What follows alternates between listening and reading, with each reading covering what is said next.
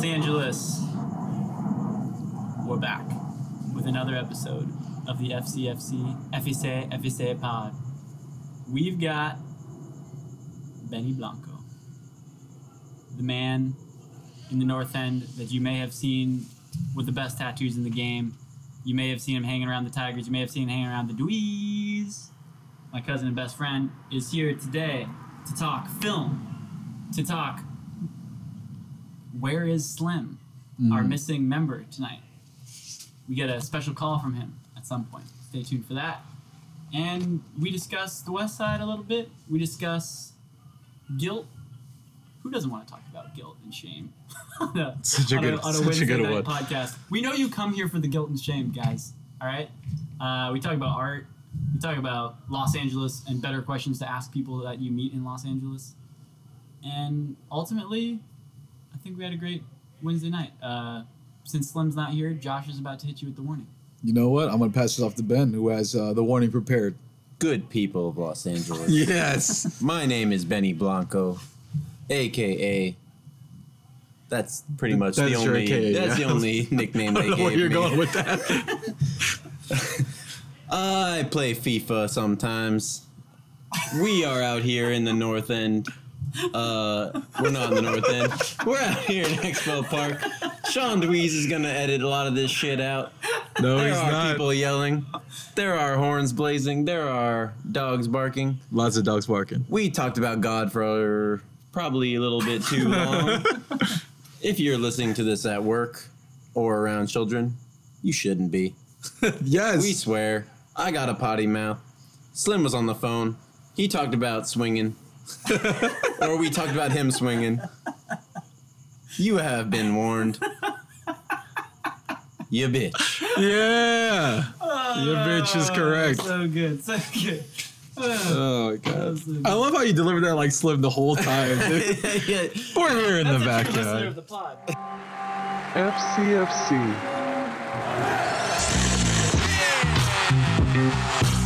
Light that candle.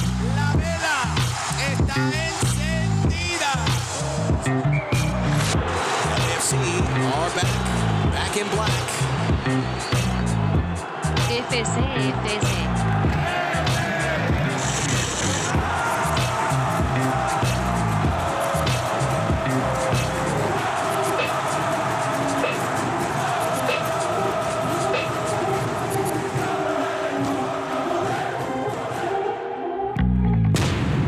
Welcome, ladies and gentlemen, to another episode of the FCFC Pod.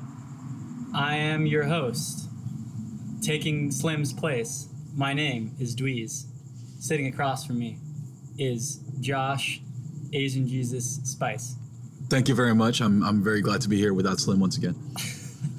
And on this Oops All Scholars No Dickheads pod, we've got my best friend and family member, my cousin, Ben, Benny Blanco. In the building. Yes, I replaced Slim with a slim guy.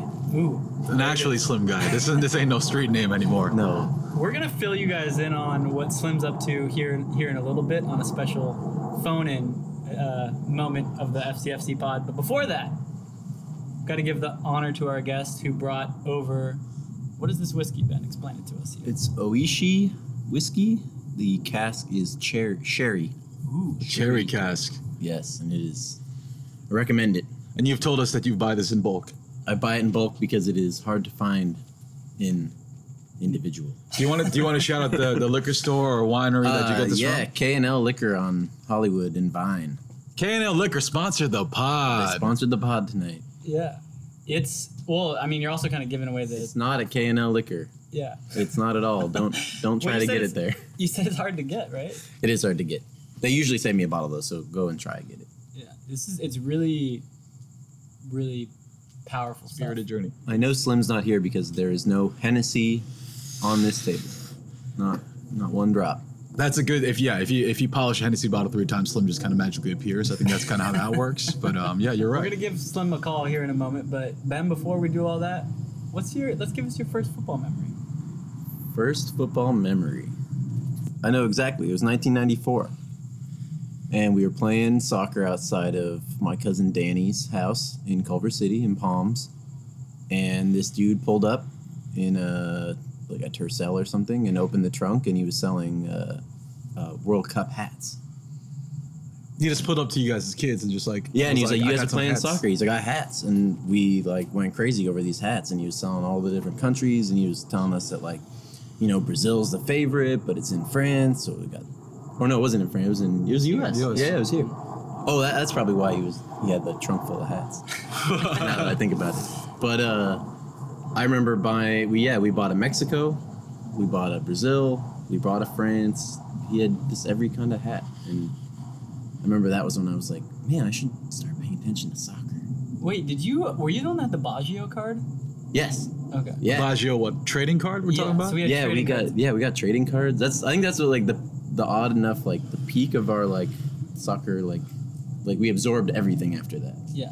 No, that that was the I think for a lot of people, I think uh, the boys from the Cuervos talked about '94 World Cup being like that, you know, Super really key. formative, right? That was like that was the year that like you actually start forming opinions because I was like I don't know eight. I, Yeah. I feel like eight's like when you start liking Yeah. things like actually. And one of the things that I liked was this whole trading card thing. And you had Baggio's card, and I had Romario's card Yeah. from yeah, Brazil. yeah. And guess what? I just found the card. I'm going to present it at the break because it's actually in the car. Um, I found it over the weekend. I found the card, my Romario card. And I remember after Baggio missed the the penalty, you tore your You card. tore your So card. there is no Baggio card that anyone would receive. Baggio's What a dead to- melodramatic he's- child you were. He's Look- been dead to me ever since. Did you have a Luis Figo clock? I might have had a Luis Figo clock. Because then, because after that, after we bought those hats, they took us to the convention center and we went to Soccer Mania. And we or saw the trophy, yeah, Soccer we saw Fest. Soccer Fest, and we saw the World Cup trophy. Yeah. And I think you got a Luis Figo clock. Wait, hold on, hold on. There was a soccer fest at the convention center. yeah. Yeah, They were downtown. selling Figo clocks. That's incredible. another- this sounds like had everything I want out of a convention right here. I remember it was Luis Figo because we used to play the FIFA Soccer '94, and it was like I was always like Luis Figo's team. Like that was always because I was like the guy that I knew that you liked, and I was like, I'm gonna yeah, this is Alex's team. It was my team. what system you playing FIFA 94 on? I think we're on PC. Like, I don't even think I don't even think there was a I don't think there was a system attached. Gotcha, gotcha, gotcha. Um, well, before we get into more nostalgic football moments, why don't we just uh, give our much loved host a call and we'll reveal for the listeners where Slim is and why he can't be here.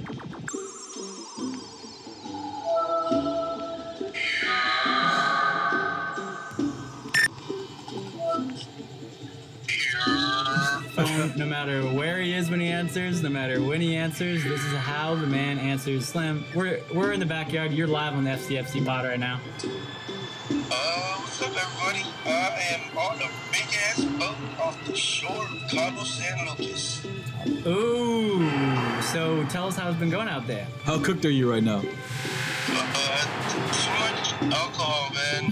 Uh, like, we just got to Cabo, and I don't really feel like drinking Cabo right now, so uh, we gotta fight through this. they give you a fucking limit. You're only allowed up to 15 drinks. We are proud to say that we hit 15 each day. And you've got more days left to put them in their place and earn each one of those 15 drinks. Oh man, it's, pretty, yeah, it's disgusting. We refresh it. The drink refreshes at 6 a.m. every day. Yeah, man, the cruise is dope. This is a like probably one of the bigger cruise liners out of the, the LA to California ports. Um, fucking, I think there's like 3,700 guests on here. Damn. Yeah, it's pretty disgusting. So there's so there's thir- 3,689 old people, you, the homie, and probably five or six workers who aren't old. No, I mean the workers are, fairly young. You know they got hella Filipinos here all ready to jump on and do cover band, you know, work when they need to. Um, it's lit, man. I mean it's cool. It's you know the crowd. As far as the women here, it's a little slim pickings, but but that, head over to Cabo and see if there's any bachelorette parties that are feeling frisky. Well, we're gonna let you get back to your cruise. Yeah, man. Um, I appreciate you guys holding it down. It's. I'll be back soon. Um, shit. FCFC has has some fun things coming for you guys too. So make sure you guys get drunk. Don't be too scholarly today. Make sure Ben has a good time. you know, just a little bit of dickhead energy. Just a little bit. Well, we thank you for bringing it. We we thank you for bringing it, my dog. All right, brothers. Have a good one. I'll see you guys soon. Peace. Later, Slim. Peace. God, I'm glad that's over. I'm tired of hearing that guy. I need. I'm glad this is a vacation for for both of us. well, you went to Italy, and now he's he's down there. So you guys you guys get a little separation the last month or so. Yeah, I feel like he's competing with me all of a sudden, dude. You say I go, I go to Europe for a little bit. He decides to go on a cruise. I think this is. Uh, Well, listen, you went to Italy. He went to Mexico.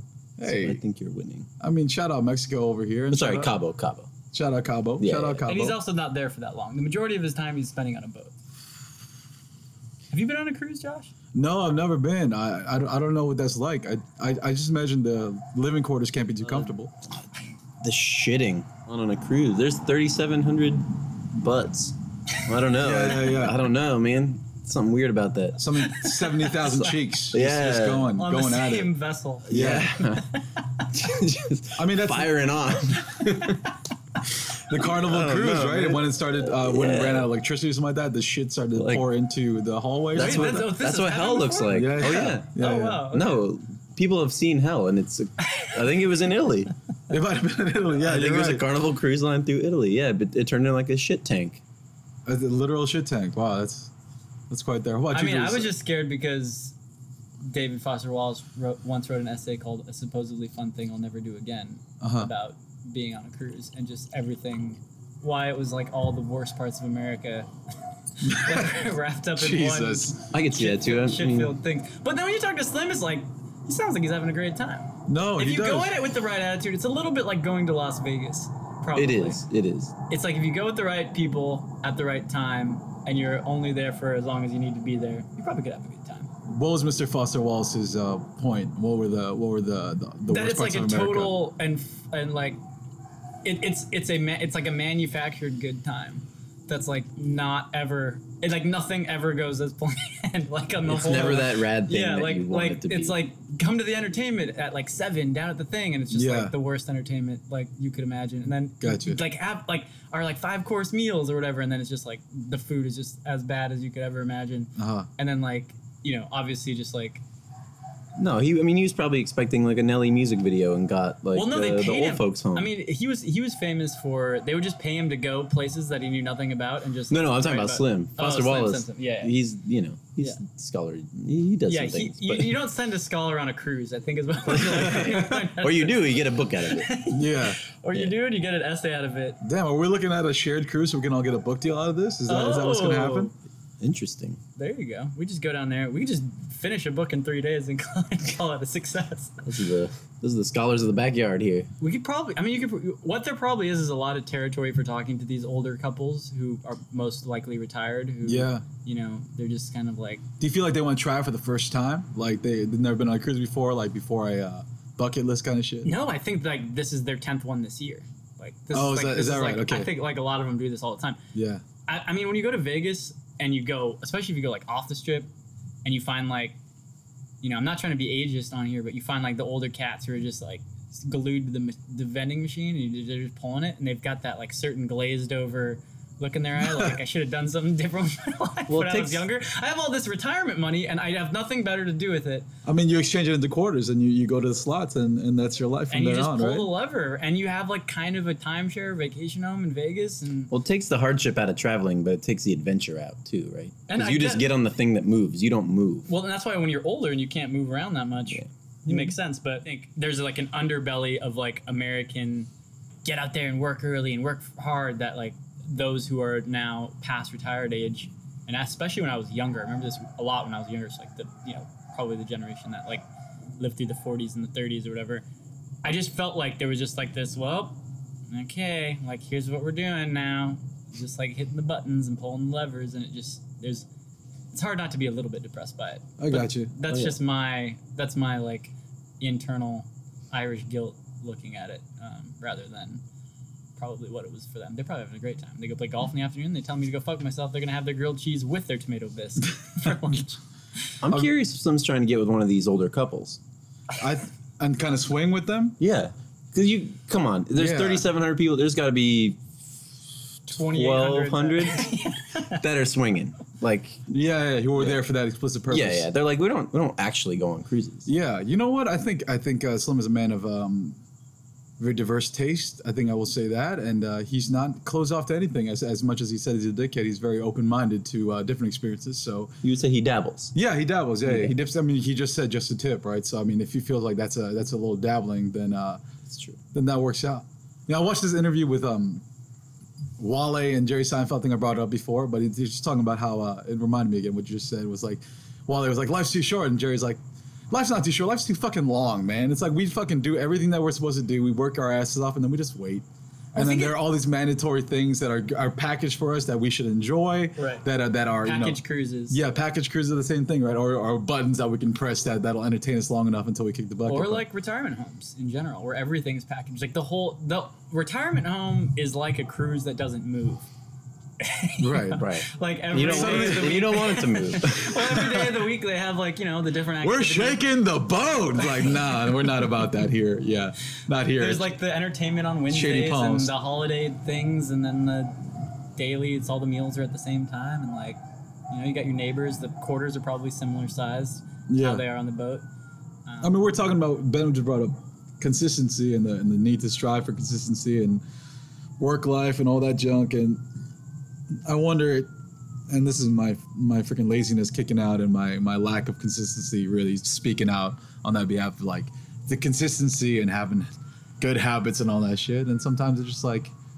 I refuse to wear a watch to this day because I'm like, I will not be beholden to fucking time and a task list and all that shit and being a slave to it. But Self self preservation is an act of political warfare. Have you ever heard that phrase? no, that's fucking and, intense. And the idea that like the system is after your time. uh-huh. like Oh, I at, believe all, that. at all times and like the the most expensive thing in the world is like is free time Mhm. and like everyone from like companies to like social pressures to whatever is out to get that from you Right, right. so your that choice to not wear a watch or like to to just do nothing Yeah. for like whatever amount of time is like yeah it's an act of political warfare I mean, I feel better about in a my good life way choices. you're like a revolutionary Yeah. every time you do that That's, Well, it's- problem is fire. most of us That's don't fire. do that for very often no. That's an interesting pivot point to reach the people that care about LAFC that I've heard us talk about old people for the last 20 minutes. Which is What's your uh, three way right here? to the guests to bring us back on topic, dude. Well- We've been doing this long enough where we just want to basically talk about our fears. Well, we, you and I have talked about this because we, Alex and I, and I, I, I can't speak for Josh on this, are of the like creative mind where like if we are not doing the job, we're not doing the life, and things start to crumble around us if we're not doing the job. Mm-hmm. But the one thing that was weird about joining the North End, being a part of this whole ride, was I've talked to, I've had drunken conversations with everybody in the North End, and not once has anyone said, "What do you do?" yeah. I, that ne- it never comes up. What do you do? Because no one gives a shit about work Yeah. when we're at when we're in the North End. Right, right. And it's been a really funny thing because I'm I personally work in the entertainment industry and everybody just wants to talk. They love talking about themselves. Oh, for sure. And I'm I'm already feeling like I'm I'm self conscious right now talking too much about it. But Right. in the North End, no one cares what the hell you're doing. Well, I think you could go to a bar in LA, and part of it is the entertainment industry. It's a symptom of the entertainment industry, but you can go to many bars in LA, and that will be like Out of genuine curiosity, then because of my job being so much of my life, I ask that, but I don't ask it in, in like a I'm exhausted and I don't know what to say to someone. But I think that is the go-to like crazy weather we're having is the what do you do for a living? yeah. And in LA, you Yeah. more often than not, there's there's a conversation to be had about whatever the hell you're doing. Right. Networking it's is like probably that. the same in New York or similar. New No, for similar. sure. I mean, it's it's funny you bring up the crazy weather we're having, right? Because just mm. like because the weather's so so stale and stagnant all the time here and beautiful that the weather the the the weather we're having small talk is out the window and you have to jump right into the conversation on career and and job goals. But yeah, New York's similar. I think people will give you a different time of day, right? If uh, if you belong to something or if you know somebody, and I mean that's here too, the connections that, that come through from it. But um, it's weird, man. It's weird. I think it, is the extra step to make a genuine human, human connection without having to ask that question. I think that's the, the harder part of it, and it's we definitely cop out by by asking that just because we're looking for, you know, uh, you know, it is a crutch that we look for. We it's I think in the best way, the most optimistic way, it is we're looking for similarities and and people groups that we can kind of identify with, but at the same time. It is a fucking crutch to uh, awkwardness what's a of, better- of you know status. You know, it's a better question that would still leave the door open for people who wanted to talk about their job. You could just be like, "What are you all about?" What are you all? What are you all Yeah. about? Yeah. Or what are you What are you into? If you hit me with that, it, yeah. How would you Yeah, respond? because to I that? have to think about still, it. But you could still talk about like work. You could still talk about projects. But it also leaves the door open for people who could talk about something that like isn't directly related to their work, but they might spend the majority of their time doing. And I think part of like the what do you do for work question is like everyone's constantly between different phases of their pursuits, you could say. And some of them are like perhaps like stepping off of a paid role to do something so that they could work on a personal project and they can't say like oh that doesn't give them an opportunity to say like what they're doing at home because they're no longer you know they're not getting paid for it right? Or they might like be nervous about like the fact that they haven't achieved some status in said sector or they're not that thing so they don't want to really like talk about it so they'll like br- brush it under the rug. But if you say what are you all about? then that gives them a chance to like talk about it whether they make money doing it or not I mean, that's a solid point. I think that's a solid question to pose to each and one of us right now. As, what are you all about josh No, I want to talk to our guest first. As, as, a, as, a, as a guest, what are you all about, Ben? Give, give, me, give me a little. We were give me a talking about it. I'm, I'm as floored as anyone hit me up about that would be in the North End. Uh, you know, I uh, I'm a, I'm an animation director. Gotcha. I, I make a lot of the cartoons that you, You see, you're, you're proud of that, so you bring that up first. Like the creative aspect of it, you are a creator, you're doing all that, so that comes up naturally first. yeah it- even it though definitely even though the question is what are you all about? Because you get- are all about and it is it is a job that is 16 hours a day and i often forget that people like have jobs that they clock in and clock out of.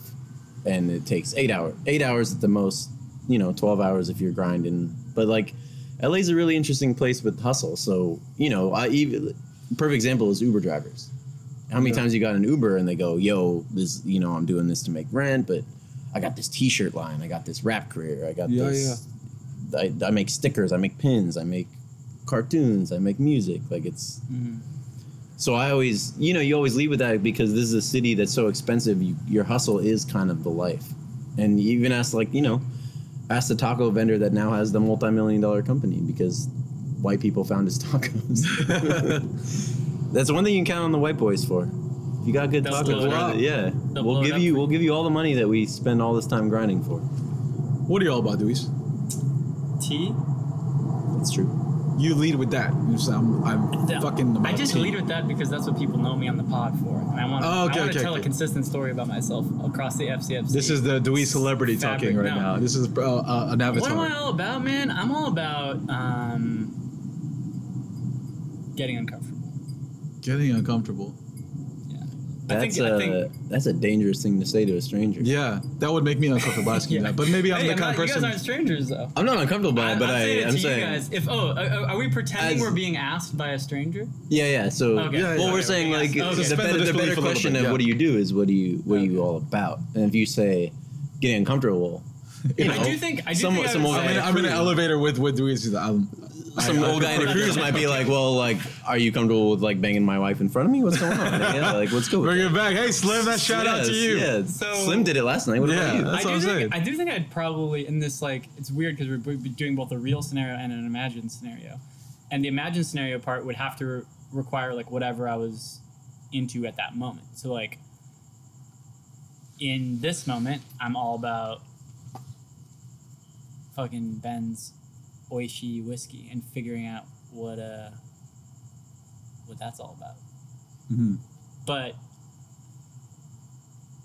I love stories, so if I'm gonna fall back on like the more jobby one, I think like narrative and stories and stories we tell ourselves and like the difference between like fiction and nonfiction in our own minds as well as on paper, because like people fabricate like lives and make believe stories about themselves all the time, and we tell our own stories about ourselves and we tell stories about other people in our own heads that are Yeah. also fiction. We're all like fiction writers in our minds at the very least.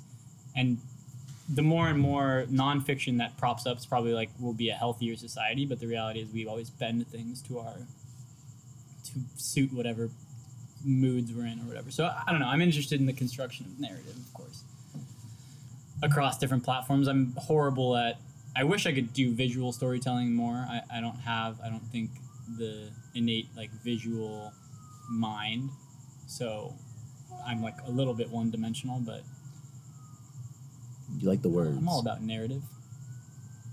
You're a narrative guy. Narratives it's fucking important. Mhm.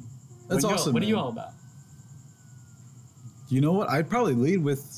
This is fucking me up. I work in advertising, and I always do that. Or you know what I say? I because when I really don't like my job, I say I work in marketing, and then people just kind of piss off, and there's like you know it's it's a fine answer, but it doesn't really tell you anything. Right. Work in advertising, but um, I'm obsessed with uh, football culture and telling stories in the same way that you are. You know, and I I talk about that, and that's I think that's genuine to me, but also it's it's it's it's it's uh it's a pin that people can react to. You know, like it's something that if I'm actually trying to keep a conversation, like people are about that. People are conscious about about, about that in some certain regard. You know, hooliganism and all that. You know, and like, Right. are you like how how deep are you into this thing? You know, and then um, let's talk about I and then I more recently I've been like I fucking love Los Angeles and I, I talk about LA a lot and I, t- I think about it a lot and I think about what it means for me to be living here at this time and um, from then on it's just like then then we kind of pop off or, or don't but it's that's that's kind of it but I, I love that man and I think uh, all creative people are and we're all getting paid to do something like that you know and especially writers. I think writers are a dime a dozen with Blogspot and you know WordPress and all that but it's like we get paid to do it. You so you in a in a kind of more I think artistic lens but no it's, it's, it's a cool thing to be able to talk about that we actually are writers or illustrators or designers or animators in that way because I think I'm I've always been proud of that. And um, I'm less and less modest about that just because I am I am happy about how um, how I've made it in that certain way. I think writing. Well, I can only speak on writing, and I can't speak on the other ones as much.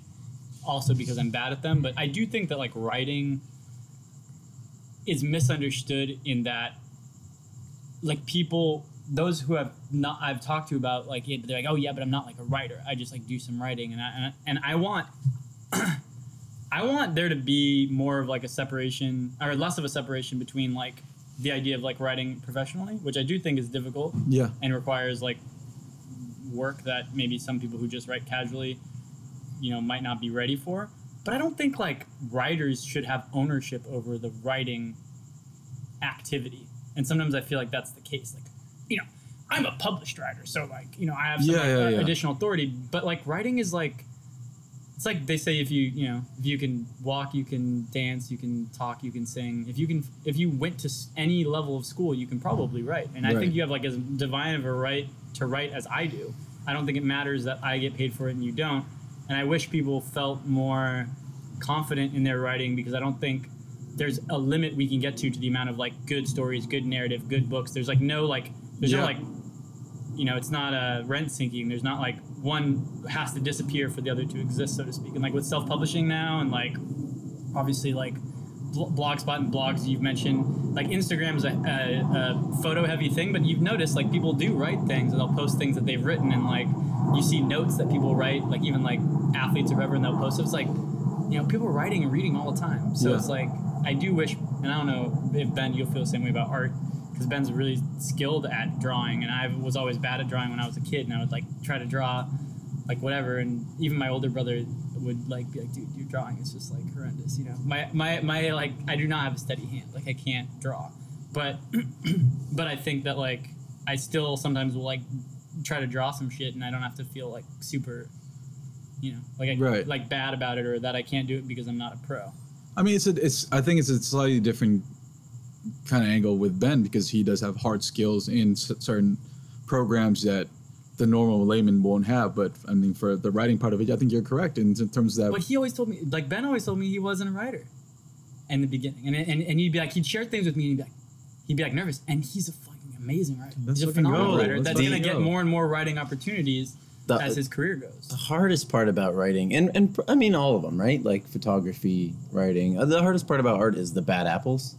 Because like you ask like Kendall Jenner what she is, and she'd be like, "I'm a writer." And a photographer and entre- entrepreneur, and you're like, man, fuck you. This like, will not turn into a Kendall Jenner no, slander I'm just pod, saying, Ben. like, like I'm saying, like there's just there's a lot. yeah. Like for every great Dweez and Josh writer who who has a story to tell, who loves to tell it, there's that douchebag at the bar that read too much Camus and had too many shots of Jameson that tell you about his third unpublished novel yeah, yeah, yeah. about how like sad white boys are gonna like really like be a thing soon. oh, you mean like the Joker movie, or is it? Oh, I'm God. worried about the Joker movie. Yeah, it's. I'm I'm part of that. I am as well. I'm as well. no, I think- go see Parasite. Yeah, go see Parasite. Don't we'll, see we'll, Joker, we'll touch on that in a second. Parasite. Korean Yeah, yeah. cinema. Okay, we'll talk, we're we're gonna talk about some movie stuff. We're gonna talk about some different stuff. But no, just to round out this whole topic, I know what you mean. Like, I know that. Actually, I remember distinctly some guy. Do you remember this guy in Los Feliz? Like, It's I- at oh, it's always Los bars- Feliz, man. I at least two or three- apologize for Los Feliz, everybody. There's two or three bars in Los Feliz. Listen. the Good Luck Bar was one of them. Good Luck Bar is RIP, and it doesn't one of them. exist anymore, right? No. I remember being in the Good Luck Bar like twice, and the same dude who like I respect, like he came to like sell his books like during the bar hours. Yeah. And he had these like self-published books that he'd whip out, and he was probably like No. two or three years younger than me, but around the same age. It's tragic because you respect the hustle, but I respect the hustle, man, but I don't. I don't think that's a fault of writing. Like I think that's probably not exclusive to like the arts. I think that's like a certain type of person being a certain type of pushy. And I got to see a lot of that. Those type of people like in China, right, where like everyone, all the expats in China are there to make money. Like everyone's there to make money. Yeah. Few, few people are there to do art stuff. Interesting. Most people are there to like make money. So everyone's got their, their scheme, right? And they're all just like, Trying to sell you I'm starting thing. a school, or I'm gonna do like this medical app, or like you like know, a Silicon Valley, like I mean, that's what I heard Yeah. in in SF. It's like that's literally like what Yeah, what so- startup are you part of right now, right? That's the question. Yeah, so people get even- exhausted because you're inundated with it all the time. And here in LA, we probably get inundated with like the arts or entertainment because it's happening a Yeah. lot around us. But I don't know that I can inherently like fault those things. Maybe there is something unique about writing, and I'm just trying to look at it through too positive of a spectrum. But I've just always felt that like I'm I would love more writers. We talked about before, like we can't like I wish I knew and hang out with. I have like one or two people that like I share writing with regularly Yeah, and I wish I had 25. Right, and I right. don't care if 20 of them have never been published before. It makes I don't even see it as like, oh, this person's like this level, and I would rather like listen to their writing. It's like there's stuff to people have things to express, and there's a ton of valid points, and there's room, as we've all known, like from more perspectives than have, that exist, and that goes for racial lines, like Yeah, gender for sure. lines, like you know age lines, like whatever it is. There's like millions of perspectives out there that have been untold because a certain segment of the population has just dominated it for so long. yeah, and I don't know if this is. I mean, you, if you are a rarity in in this case, in the way that I'm thinking about it, but you probably are. But it's like the when you say you're a writer at a bar, the the the pretension that comes with the pretentiousness that comes with it is is is really it's it's apparent, right? And I think, um, I mean, you talk about the the voices that are now. I mean, there's important to be heard, but there was one type of writer before, and I think the stigma around it still goes around the archetype of you know Hemingway in his cabin on a typewriter, smoking and drinking, and then and then going out and and and, and that's still what I think what people maintain what a writer is, and I think certainly there's there's good um, there's good habits that come out of that, but at the same time, like that is the profile of, of a writer, and I think people when they say I write or something like that, you you immediately go to that, and I think whether or not they they love live up to that or like really truly truly uh, truly um, decide to become that person. But I feel like you're you're rare because I think, or maybe not, just in terms of there there's a lot of insecurity that comes with that. You know, about sharing your work, about being open to people, about something that is so intrinsically Personal. yeah personal to you like it, it's it's it's an issue of the people who take that that insecurity and then take that and turn it into um you know a machismo kind of part of it like maybe that's I- it's it's Yeah, produced we're, ta- we're before but talking yeah I guess writing like among men. I wonder if like Oh, for women, sure. women writers are more supportive of each other, or like that door feels a little more open. Um, Gotcha. And before before we go to to break, I think the one thing interesting thing about me was like even when you mentioned the LAFC community, Ben, about like we don't need to know each other's jobs and stuff. But I ne- necessarily feel like even in my supporter group, even in TSG, like there's a part of me that's like, if I don't know what you do, like how well do I really know you? You know, like just mm. because it does take up so many hours of your life. yeah, it's interesting, right?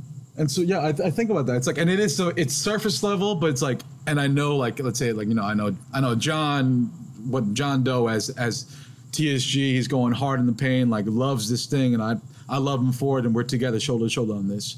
And when does that go beyond to the depth of the character of like I know what you do for a living to to kind of be able to even afford like coming out to game days and all that stuff like match days like I think that's that's an interesting part of the equation because like how well do I really know you but I don't want to ask you that first you know because that's not the important thing but when we get to the smaller cell groups of it like I want to know like what y'all do because I think that is important Well, too. it's, to it's interesting because when when Dweez and I went to the announcement of LAFC, like no crest, no colors, no anything, we mm-hmm. went to that at Q's on Wilshire. Yeah, this was like I Santa think this was the first 2014 or 2015 when was- they were just like, this we have a team. Yeah, this was like the first, I think, public watch party. I think that they ever did for a game. It was the Champions League final between Barcelona and Juventus. Yeah, and that's where like the the the very few of us got the scarf that I cherish so much, the red The and red and the white, red yeah. and white and black one. Uh, I remember driving home after that, all, all kinds of amped up. Like we just were like doing lines of coke about how rad it was going to be to have an LA team that we actually love Uh-huh. because the Galaxy was trash and still is. But uh, how we were talking about immediately, we pivoted to how it's going to help the community of Los Angeles and how it could potentially open us up for public service. And knowing Yeah. what someone does is a really intricate. It's a, th- there's a lot to go off of in that in terms of like serving the public. And I remember when I started getting involved with the North End and starting even getting involved with the Tigers, like seeing all the kids at the thing, seeing all the kids in the game, I was wondering like, man, did any of these kids draw? Like, can I can I can I tell them any knowledge that Yeah. I have about drawing? Yeah. because like it turns out you can make a career off drawing and i never was told that as a kid and i just kept drawing until i made a career out of it and it's so stupid that i go to work every morning and make the cartoons that i used to watch That's a, I mean that's, that's it's, wild. it's That's- stupid that's because i trip. think like eventually someone's going to come and say like hey listen we heard what you do and go back to the bank dude like you Yeah, yeah, yeah. the, the real bank not the bank of california but uh and like okay go back to law school get a real job like don't you can't do cartoons anymore so when I see these Well, little this is- kids, I'm That's wild, dude, that's so but to bring it back yeah. full circle, this is a reason why the best thing to ask people, young, mm-hmm. old, whatever, is What are like, you what are you all about? Yeah. Yeah, like Yeah. because it's like, I think from there, whatever someone is in the moment doing for money, I don't think is as important as what they're all about. Sometimes those two things coincide. Sometimes people want them to coincide, and sometimes people want them to be separate. But I do think like you're more likely to find a genuine connection, which I think a lot of us have found in the North End, and part of the reason we find that is because they don't hit you with the career question right off the bat. so Yeah, you do yeah. kind of get to talk about what you're all into, or it comes up naturally. Or you talk about the team, and then something pivots off that into music or into half the things we talk about on this podcast. So yeah. That's out- that's all. Uh, let's all commit to saying what are you. I mean, you can What are you all make your own version of this question, but yeah, something similar. yeah. What are you into? Yeah, it's funny. man? That's What- what that was a about, shout out to What's? Ruben, the Bone, Bone Storm Ruben. Uh, the first time I met him, he just saw my comic book sleeve of tattoos, and he was like, "Yo, I'm into comics," and we Yeah, we didn't talk about anything but comics for you know however long we talked, yeah. and he's still like my go-to comic guy in the North End. Yeah. That's awesome, man. I got T people, man. I got T people You got coming your up to me in T the North people? End. I got if I just comic like got on, got on here and was just talking about writing the whole time, it'd be like only people would come up and talk about writing.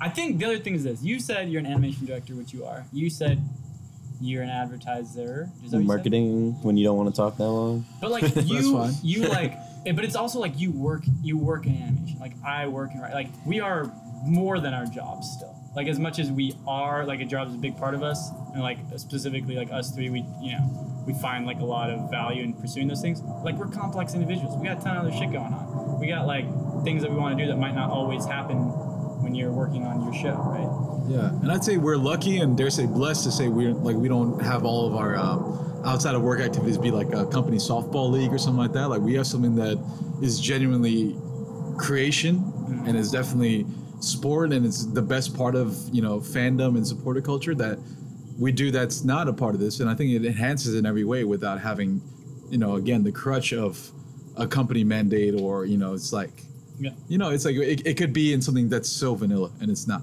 and um, the things that we love and uh, that only makes us better as uh, creative people Very good. We're gonna take a quick break and be back with y'all and Benji here in a minute.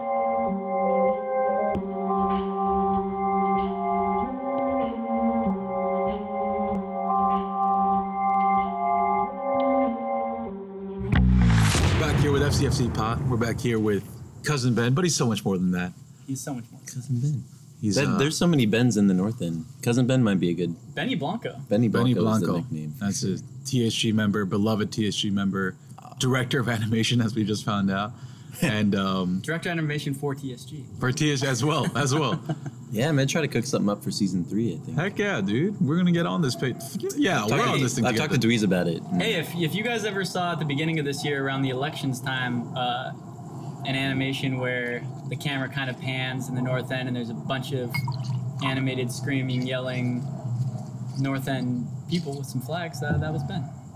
So It's been on the FCFC pod, so if, if you're if you're follow uh, at FCFC pod, you'll have seen it Yeah. and liked it. It's one of those flights of fancy where it's like, I'm gonna do it once a month. I'm gonna make a new animation, then you're like, and oh, I've got then a work. job doing yeah, this. yeah. Wait, that, that was actually our first episode that came out, wasn't it? Yeah, was it for was the first one, yeah. it was right in time for the first episode. It was a freaking great promo, dude. That So we're thankful always, Ben. But we're really here to talk about gangster movies Yeah, we are. Crime movies. and crime movies, which is our. Uh, why do you love uh, crime movies so much, Ben? I don't know. You know what? I think, and it's like the rich tradition of Los Angeles crime. Like Los Angeles is at one point because you know what? You gave me a novel about Los Angeles crime, but it's at one point it was the crime capital of the world. In the 80s, it was the bank robbery capital of the world. I think it still might be. Not so much this now, but Dude, definitely whole- for like 10 years. the hole in the ground gang. Hole in the Ground If you Gang. guys want was, just just Google hole in the ground gang. Yeah. Just get ready to like lose your mind. or Amazon, Amazon Thickest Thieves. They've still not called caught Thick as the Thieves. hole in the ground gang. Yeah, I believe. To These guys day. stole eight million dollars out of banks by drilling into the ground, and or I guess drilling up. And I think like Does this still work? well several several of them had like built tunnels during the Vietnam War. Yeah, Um, and so they have like professional tunneling abilities, Uh-huh. and they've just like never been gr- the greedy bank, bank robbers that get caught. They just go and they take enough, and they like are pretty careful, and they've just they're probably amongst us in the North End every week. Hey, shout out my criminals in the North End. Oh my God. who do you think? Listen, I'm not saying Sal Reyes is part of the hole in the Ground gang, but that, but Sal Reyes has got, he's just got a face. He's got a, he's a character face, you know. Like he, if Sal, if you told me anything about Sal, I'd be like, I don't know, maybe. Like he's a very interesting guy. Even talking to him when we went to Away Day New York, I was just like, man, I want to sit and have coffee with you. And he was like, yeah, I don't, I don't want to do that with you, dude. And I was like, that's cool. Interesting guy, You- Sal Reyes. Sal is. Shout out to Sal. Yeah, crime movies though. We so growing up together, Ben and I. I think some of our like interest in culture and movies was like taking off around the same time. And I do remember getting the Scarface DVD Oh yeah. before they reissu- reissued the Scarface DVD and it became like really ubiquitous. Was like one of the hardest things we've ever tried to do on the internet. Like, We- what did we have to do to we get it? We bought it from a guy. I remember exactly what happened. We bought it from a guy in Florida who ripped the DVD. This is the first time anyone ever ripped a DVD. and sent it Florida to man us. rips DVD. This guy had a whole like bootleg operation, and it was like a dog shit quality DVD. but we like, man, did we watch that DVD over and over? Well, there were so many samples and references to Scarface and all the rap music I was consuming at the time, and I had never we had seen it. watch it. And it was hard to find. It really was like just so hard to find. And it wasn't as it was big in like the hip hop community, but it wasn't as big in like the acclaimed film community, right? Like it wasn't it wasn't an Oscar nominated film. or- No, no, it was It was- actually yeah, it's pretty like uh, neglected by the by Yeah. the bougie. So it was hard to find. It hadn't been like reissued. Eventually, they like reissued it, and made that whatever anniversary edition. Oh, the snakeskin case that I definitely bought. That definitely came with a money A clip. money clip. Yeah, And I, I used that money clip until it broke like two years Oh, later. It just snapped. I think I still have it somewhere. a snakeskin case With that comes money with a money clip. Scarface anniversary edition. Yeah, it became like just so ubiquitous at that point. Funny enough, that's like in high school. That's where I used to hide my weed too. So like That's a- anytime anyone, A fairly obvious place to hide your weed, but you know what? It's we're we're out here. I We're out mean, here. I'd say it's an obvious place to hide your coke, but I That's never, true. Yeah, yeah. but I never. drug I- drug paraphernalia. Yeah, yeah. What do we love about gangsters, guys? It's just the. It's the. You know what? I, I go back to this every time, as, as like a as a movie buff, as like a cinephile. Uh, the best movie ever made is Heat by Michael Mann. And, Make your case. Well, they have this. They. I'll make my case. Val Kilmer. Val Kilmer's in it. Robert De Niro's also in it. Al Pacino. Uh, Who are those guys? I'm just into Val Val's Kilmer. the one that jumps Sizemore, you know. Uh, it's fucking Jon Voight's in it. Uh, but there, there's this scene in there where Pacino's talking to De Niro, and this has been like referenced in a lot of different things, but uh, uh, De Niro goes like, or Pacino goes, "You ever, you never wanted a real like you know normal type of life?" Yeah. And De Niro goes, "What the fuck is that? Barbecues and ball games?" And he's like, "Fuck no, why would I want that?" And I was like, "Yes, why would like I you know I like the Dodgers, whatever, but like barbecues and ball games was not the that's not why I was put here."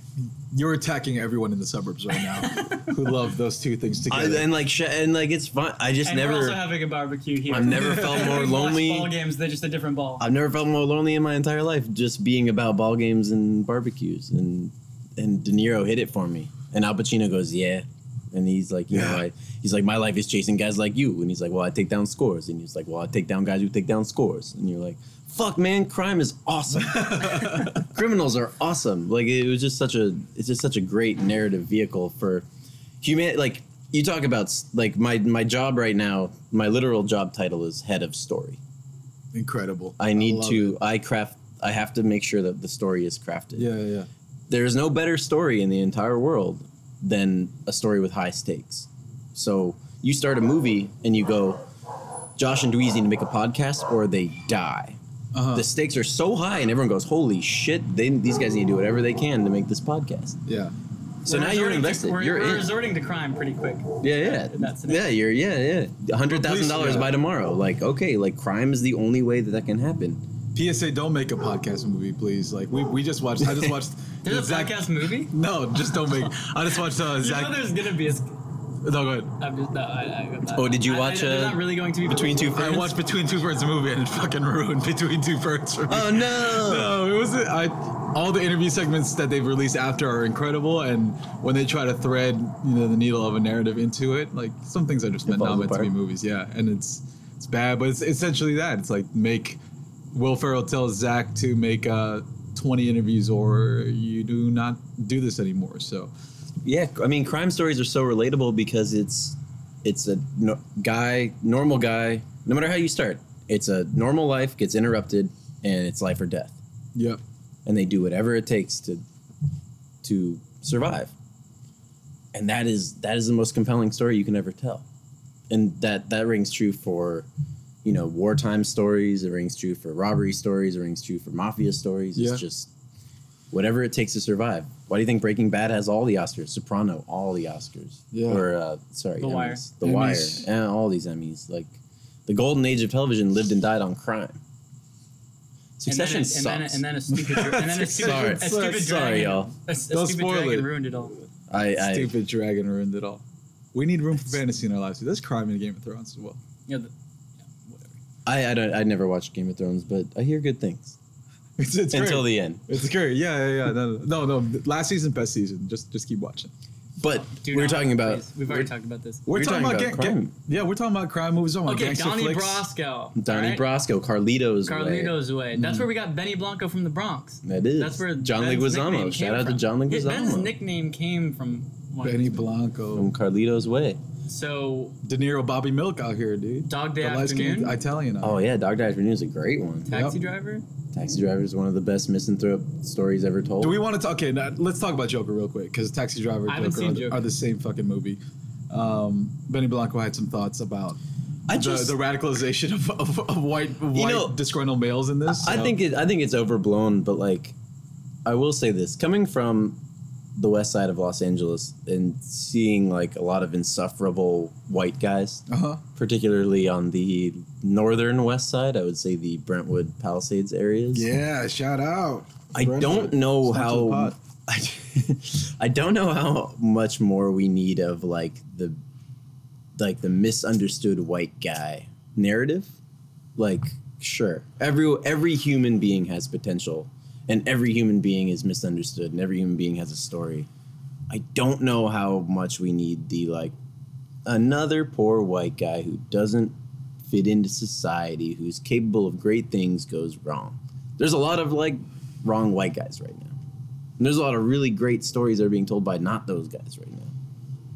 And we got to remember this is the from the dude who made The Hangover, Yep. who's now fooling us into thinking that this is like a, Oscar-worthy endeavor, mo- yeah. movie. When you have movies like Parasite, Shout out Parasite. Shout out director. Uh, an amazing Korean film by uh, by uh, Boon Joon Ho, uh, bon, bon Joon Ho. Sorry. Well, so I just want to take a little detour Take it easy. from crime film into Korean film real quick. Talk 'Cause to we do we are we are huge proponents of Korean culture on this podcast, as any regular listeners knows. And like whether it's Handmaiden, Oh man. Old So good. Boy, dude, Han- the Handmaiden is Incredible. and I and I get it came out at the same time as Handmaid's Tale, which everyone was watching Yeah, on yeah, like yeah. no, It's the Handmaid's. Tale. I'm like no no no, not the Handmaid's Tale. It's even more confusing because Amazon funded that movie, so it's like an Amazon movie, Mm-hmm. and Handmaid's Tale is like a Hulu, so they are both streaming. Well, like those just narratively and uh, like as someone look, I, I'll watch movies and I'll have like a hard time with certain movies. Like Ben will tell me to go see a movie, or, or someone will go tell me to see it. Like other friends who I always turn to for movie recommendations, and I might have a hard time with it. Like I can recognize the importance of like the cinematography aspects and the directorial aspects, and even the acting, certain things. But if there's a flaws in the story or things I don't like, I can't even like get past it, and so I just give up and hate and hate the whole part. I can't really even enjoy the rest of the ride. But like the Handmaiden, those two narratives Yeah, yeah. that are separate and then come back to the same part and then you start the third part like the way that that was put together was a master For the for the people for the listeners at home who don't know the Handmaiden, can you give us a little synopsis? So, what do you think the story was, Dweez? Without spoiling too much. it's but a you- story it's a story about um, a japanese It's like a lesbian love. guy Yeah. i think it's just a dude is, i don't know how many people are from japan it's with wartime korea Yeah. Jap- Japanese occupying, and this dude who just has like weird fetish. He lives in a big house somewhere outside of Seoul, I would imagine. Right, right. Because I feel like they leave the main city and come to the countryside, and he's just in the house doing weird shit. And uh, yeah, there's handmaidens, and um, they get Comfort women, involved. yeah. The comfort women get involved in certain ways to like it, it's it's one of those it's almost like great in the way like revisionist history like Tarantino will take some like fucked up situation like the the murders for the right, the Sharon Tate. the, the Tate murders during Once Upon a Time in Hollywood and then like repurpose it in his own ways but it's actually more creative than that because it's like it's his own like standalone like crazy tw- there's some crazy twists in the handmaiden. And all you get all the other stuff too like that great directing is and the, the color and like the way that like the shots are done and the sound design and everything else is like phenomenal about filmmaking. And and I am no film expert. I'm probably sitting with two people who know more about it than I do. But I'm just saying like from the narrative standpoint and like the dialogue in that film is like so unreal. And uh, you know it's it's it's a really special movie. I encourage you to see it. It was that one and what's the name of the director that he Park also Chan-wook? directed old, Yeah. old boy right Park Yeah. Chan Wook. Yeah. Park Chan-wook, yeah. and then I saw Burning which is based on the uh, Murakami short Murakami, story yeah. which actually I do like the Murakami Murakami short story by itself and there's some like narrative things that I didn't I wasn't as in love with with Burning which came out last year I think it's streaming streamable um, on Netflix uh, but I love Yeah, like with the whole Steven Yeun. vibe, My like, the boy, whole vibe shout out of to that, Steven Yeun. The whole Shout vibe, out Steven Yeun. the whole vibe of that was was great in in different ways. And then um, I've been reading a lot about Parasite, and I've been reading a lot about his other movies. What was the what, the one about the pig? Okja. Okja. And I just that's on haven't Netflix. Snowpiercer. I haven't had a chance sorry, to watch not I actually Snowpiercer. watched. I actually watched the first of my the movies of that that he had directed today, which was Snowpiercer, which was just like even it being contained inside of this like obvious like weird formula, like the it's almost like a snakes on a plane type formula. Like there's just like you know what I mean. There's like everyone's on the train, the world's you know it's like Yeah, yeah. all these services, but but the way that it was put together and stuff was just like and i'm just i'm just here to ask the open question like what is it with korean film like why am i loving these movies so much how are they coming out when they are i was reading the new yorker piece today on the train coming back from my run and about the profile on on the director of of parasite and apparently like no korean films ever even been nominated for an oscar Yeah, I think it's Yeah, only ever never. been Not even for foreign film. not yeah. even Oh, for really? foreign Yeah, film. not even never, for no, never film. even in foreign film so like so they're hoping the Parasite. They're they're making they're Parasite the won, stops. won the Palme d'Or Yeah, at yeah. Cannes. Yeah, and it won Venice, and oh no, sorry, Joker. Joker won Venice. Old boy famously got a standing O from Tarantino, who wanted to win everything at uh, at at, at Cannes. Mm-hmm. The- that- I mean, listen, like you you look at a director like Spike Lee, who's one of my favorite directors of all time. He he redid Old Boy. yeah, Like with Josh he- Brolin. Mm-hmm. it's crazy, and it is. And if you watch the two back to back, I suggest everybody please please watch the Korean Old Boy.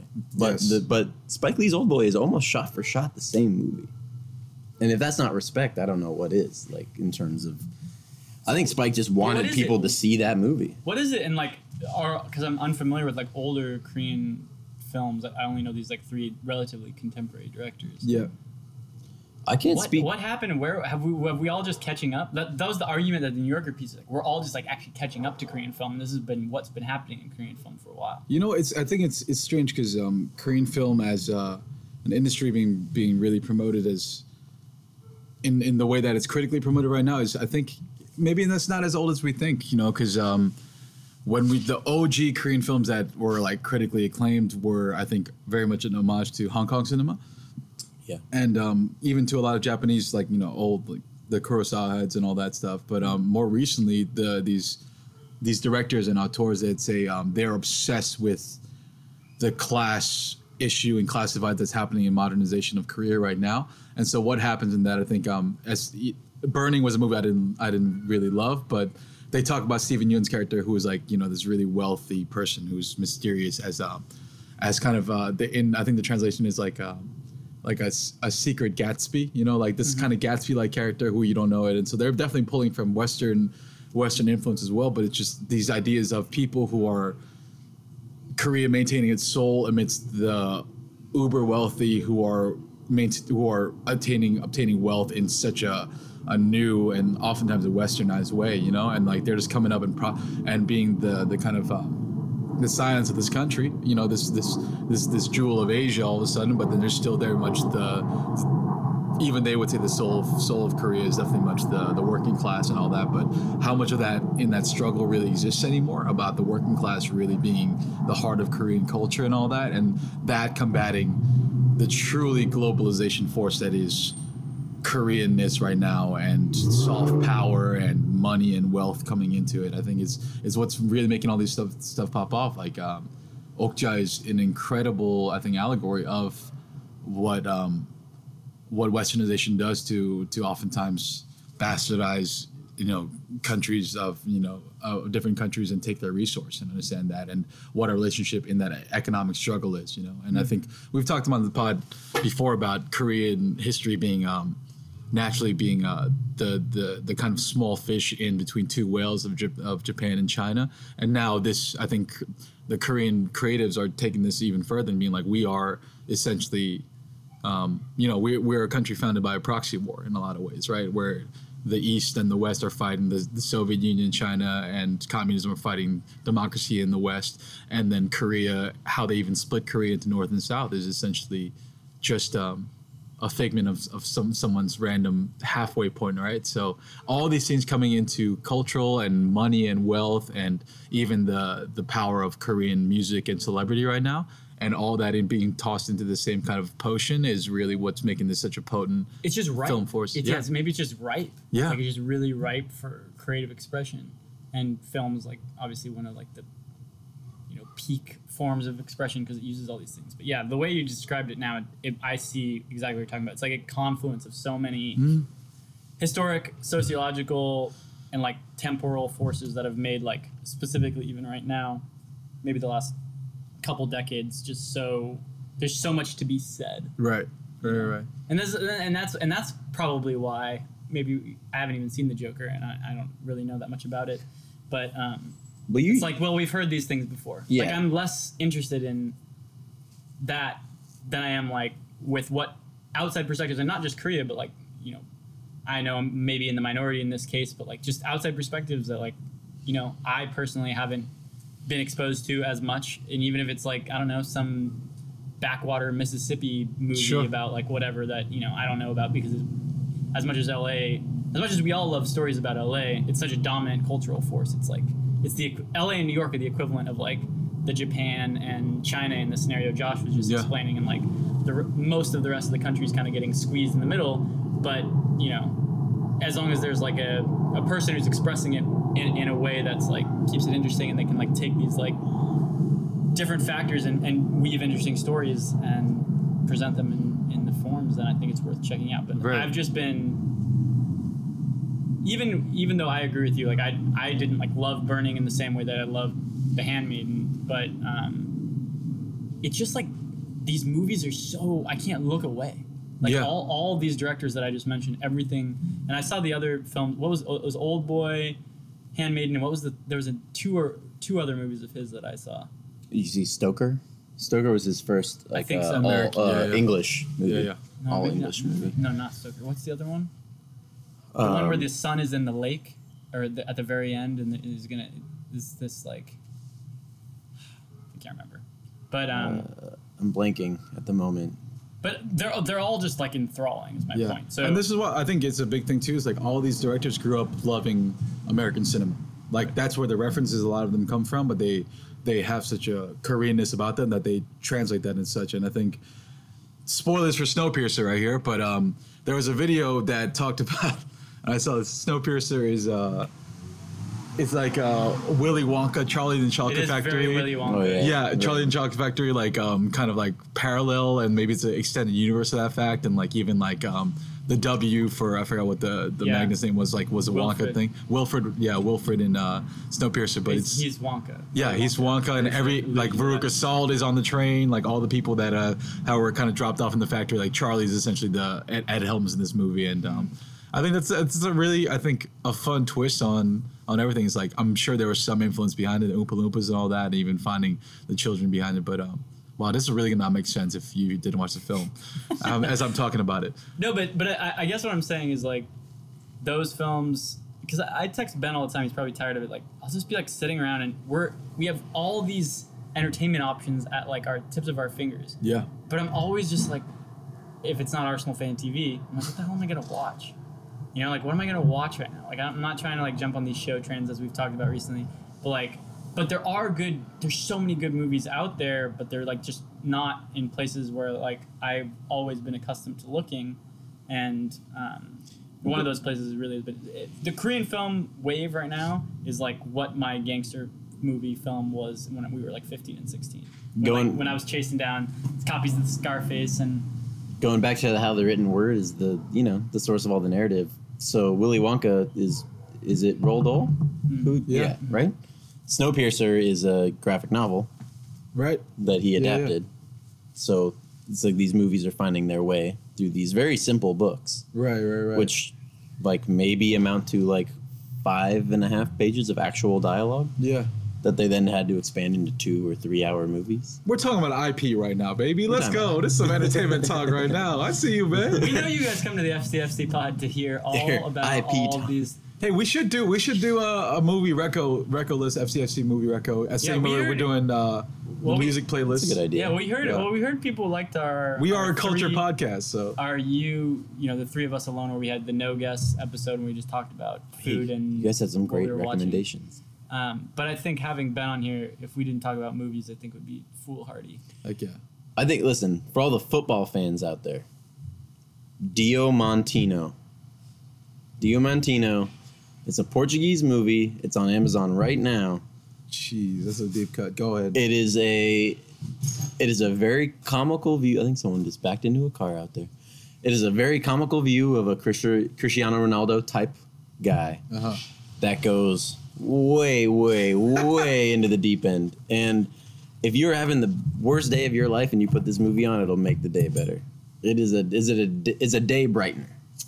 Diamantino. Another uh, deep uh, football deep cut. What's the Stallone movie where he plays goalkeeper? Oh fuck! I just heard about this. Oh yeah. Oh my God! What is that movie called? he it's plays a, really in a, in a Nazi they- prison camp, right? Oh my Th- God! Yeah, they're in a prison camp. I'll camp. look this up right now because it's important. It's called. It's uh, like the re- it's like the soccer response to the longest yard. Yes, Yeah, yeah. Oh shit! What's it called? Escape to Victory. Yep. Wow, it's not a great uh, great title, but Not a great movie either. it's horrible on both accounts. Uh, wait. So Bill, so Bill Simmons on his podcast with Shea Serrano just did a thing about what what fictional events would you have loved to be present for, and it doesn't have to be sports events, but it's like just like kind of like the spectacle of it, like you want to be there for. And they said uh, The first one they said was Gladiator when Maximus in the last fight when he when, when he Sure. destroys the Emperor, and um, they the last one was Escape the Victory because it's like I'm a prisoner in this POW camp. Pele is there for some reason. Sly Stallone's playing goalie, and all of a sudden we we beat the Nazis in in soccer in a prison camp, and then we escape altogether. And he said that is the pinnacle of event, fictional event you want to be there for. There was also uh, Rocky Four, seeing Rocky end the Cold War in um, in the USSR, and uh, that was a that was a beautiful moment as well. Oh, and those guys are all liars if the answer isn't blowing up the Death Star. Ooh, wait. So Come on, it's gotta be blown. Go go go nerdy on me. Okay, so where who am, what what party am I in? Like what who am I? What character am I in when I'm blowing up the Death Star here? I mean, it depends on what kind of person you are. Let's say let's say let's say the, the most guy. optimistic good. I Yeah. want I want the best thing to happen. I, I'm You're here the for guy with the victory. gills. yeah. yeah. Well, I mean, like out here. when they when they when they blew up the Death Star the first time, it was it was about to get it was about to blow up the planet that the Rebel Alliance was based on, Right, right, right. thus ending the Rebel Alliance. Sure. So they could look up into the sky. Uh huh. So I'm, I'm one of the guys with the gills, and I'm just like, wow. look You're at the it's a trap guy. It's a trap. It's a trap, guys. So if I'm going for fictional moments that I want to be a part of, surely it's looking up in the sky and seeing this thing the size of the moon about to blow up my entire planet, Yeah, everyone yeah. that I love and care about, Sure. getting blown out of the sky with no repercussion on Right, me right, whatsoever. right. Just my life can continue now that that thing is not there. You don't want to be closer to the action. I disagree on this. Like, Oh, I would wanna be- rather be one of the pilots for Sure, sure, sure, but sure, like, sure. but like you know, if we're witnessing this event, Gotcha, gotcha. Oh, yeah. I'll You're on just the ground. along the ride. Yeah, You're not yeah. like an active participant. Yeah, because do they want to be Rocky or do they want to be in the crowd? they were okay with being in the crowd. So they're like they don't want to be in the This is crowd. They want to witnessing. witnessing, Witnessing witnessing. Yeah, yeah. So I'm not I'm not pulling the trigger on the Death Star, the the the faulty Death Star, but I don't know. I feel like being on the planet and just seeing it from you know twenty thousand light years away is is is is, is kind of a Right. cheap. You know, it's like Hey, hey, maybe it's- maybe being on the ships then, being on the but ship, not like the ship. Yeah, yeah, yeah. Because like everyone wants to be Luke Skywalker. Right, right, right. What are you gonna pick? You with the Star Wars? Star Wars is a good one, man. I wasn't even thinking about that shit. That's, I'm that's mad at really myself because I don't even really like. I'm not even that into Star Wars. but that's just the first fictional event that came to my head. good. Well, I'm gonna go with Scarface. One of the When he guys that goes- like no, when he ransacks goes the. down, no, when he goes down to when he when he, when he uh, no when he comes back and I'll, I'll be one of the witnesses like no no no Tony don't do all of your own supply just take it easy You're you're just the the, the council, the, the correct council on oh the yeah I'm just a witness so I can't Yeah. be involved Yeah, you can't be involved.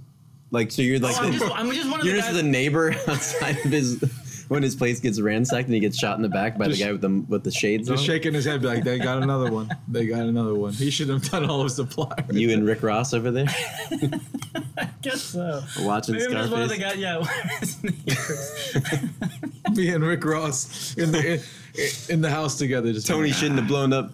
Or no, well, you know that's an interesting. Uh, that's a narrative. That's another like reason why crime is so great. Tony got got because he didn't kill kids. That's a pretty. That's a great narrative device. Hmm. How many of you?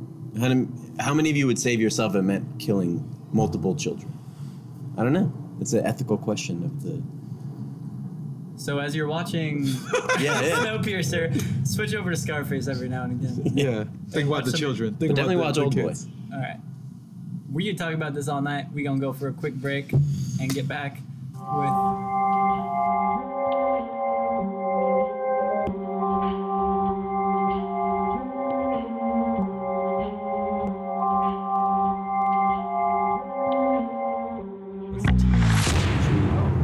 Try to? Well, we let the leaves decide. Oh, all right. we back. In the backyard.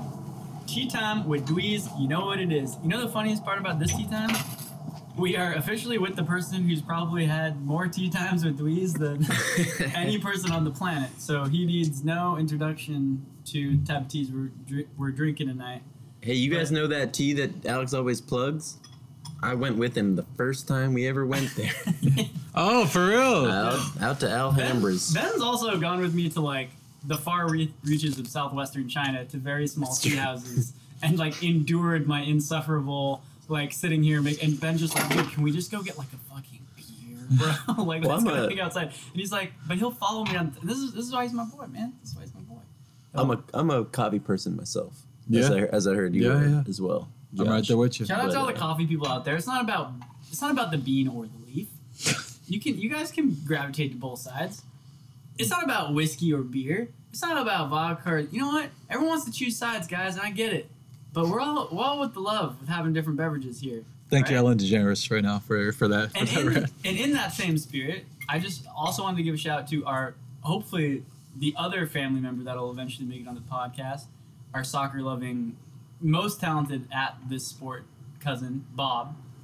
He uh, Yeah, he's a he decent brought soccer me this tea from Taiwan. He's currently living in Taiwan right now. Hey. He's been to a couple of AFC games but he makes it back into town. Unfortunately, a Tottenham fan, but like Richard Roscoe, we will forgive them their trespasses. But we will also remind them of Bayern Munich and a man named Serge Gnabry. We will. remind them of Gnabry. Canabries. Shout out to Joe Zacher. I know he probably loved that uh, Gnabry. I don't know if you guys want to hear this, but I think Arsenal fans are kind of bullies, man. I don't know. It's We've just been bullied. bullies? is is that is We punch back. it's just Does that make man. sense? Are we bullies? Man United. You can't talk about. Yeah, you guys bullies. are the. Yeah, come on, When you man. talk about Man United, you guys are just like trophies. trophies, trophies. But it's You just got Roy don't you- Keane, the King. when you when you get when you get two or more of you in a room together, it's it's kind of I terrifying, had to man. sit with five Man United fans the last time we were here. Is that with the noobs? No, that was with uh, Pierce. Pearson, Timmy. Oh my god, I forgot about that. We I have yet to hear that podcast, so So we're drinking Alishan light roasted Oh, oolong yeah. tonight. One that we've enjoyed recently, and I still got quite a bit of. So I'm gonna keep drinking for the rest of the year. I do like the oolongs. Um, but yeah, Ben and I, Ben and I have done a decent amount of traveling together. He didn't make it to Russia with us, but um, Couldn't make it to Russia. The the the twelve percent chance of the dream job that I gave myself, Uh huh. the dream job came through. So I Yo. so I did not go to Russia. Shout out. That's incredible. Okay. It was a twelve percent reason- chance, It's and the it, best and reason it not to go on a trip. Um, but there is a tea shop in south of Chongqing, China, that we each wrote little notes on. That if you go there, they are still there. Yeah. Little notes. Little notes. It's a it's a tea shop that is full of notes. Hey, who's the? no, I still remember Ben's note. You don't know what Ben's note said? Tell me. Oh man, do we need to air it out? Is It's a good one. Is it- is it Is poem? It, was, it was uh, you might like you might like It this one, Josh. Hit me. It may have been the best of times if only there was someone there to tell us. Wow. I like that shit, dude. I do. I do like that. That's incredible. See, this I feel like that's going to be the name of this podcast. I'm glad that Slim's not here because I feel like I get roasted for that. Like, oh, that's some of the corniest shit I ever heard. It's like you white fucking- dudes. It's like yeah. white dudes go to Asia and try to be profound and shit. Listen, there's emo kids in the north end. Damn. It's mostly just me. You're pulling. You're pulling the, the Keanu Reeves right now, dude. That's that's that's really that's really profound, man. You see the freaking uh, when when uh, Colbert asked Keanu what happens when you die after this whole Keanu hype, and Oh yeah, it was wild. Keanu Yeah, just takes some knowledge, man. Keanu just takes a pause and says, "I know that the ones who love us will miss us," and then everyone just like just starts bawling. It's it's ridiculous. It's, Well- it's a comical question, and then he just he answers. It's very similar to Keanu, bro. Have you ever heard uh, Stephen Colbert's Marc Maron? No, I haven't. It is unreal. real. I am Okay, not okay, a. okay. I am. I am a. I call myself a refugee of the Catholic school system. Uh huh. That's Catholic school quite apt. Yeah. Uh, and it did all the all the things that people love about God. It did the opposite for me. I actually, it actually damaged me quite a bit, Uh-huh. and I, and I, don't. I, I don't look fondly on the Catholic Church. Uh huh. my own belief. Uh, but Colbert is the only is one of the only people that I've heard talk about God, and I'm like, you know what? That is awesome. Catholic That school is- teacher Stephen Colbert. Yeah, no, he has this view that he expresses a lot on uh, the Marc Maron podcast. That is like it is something to behold.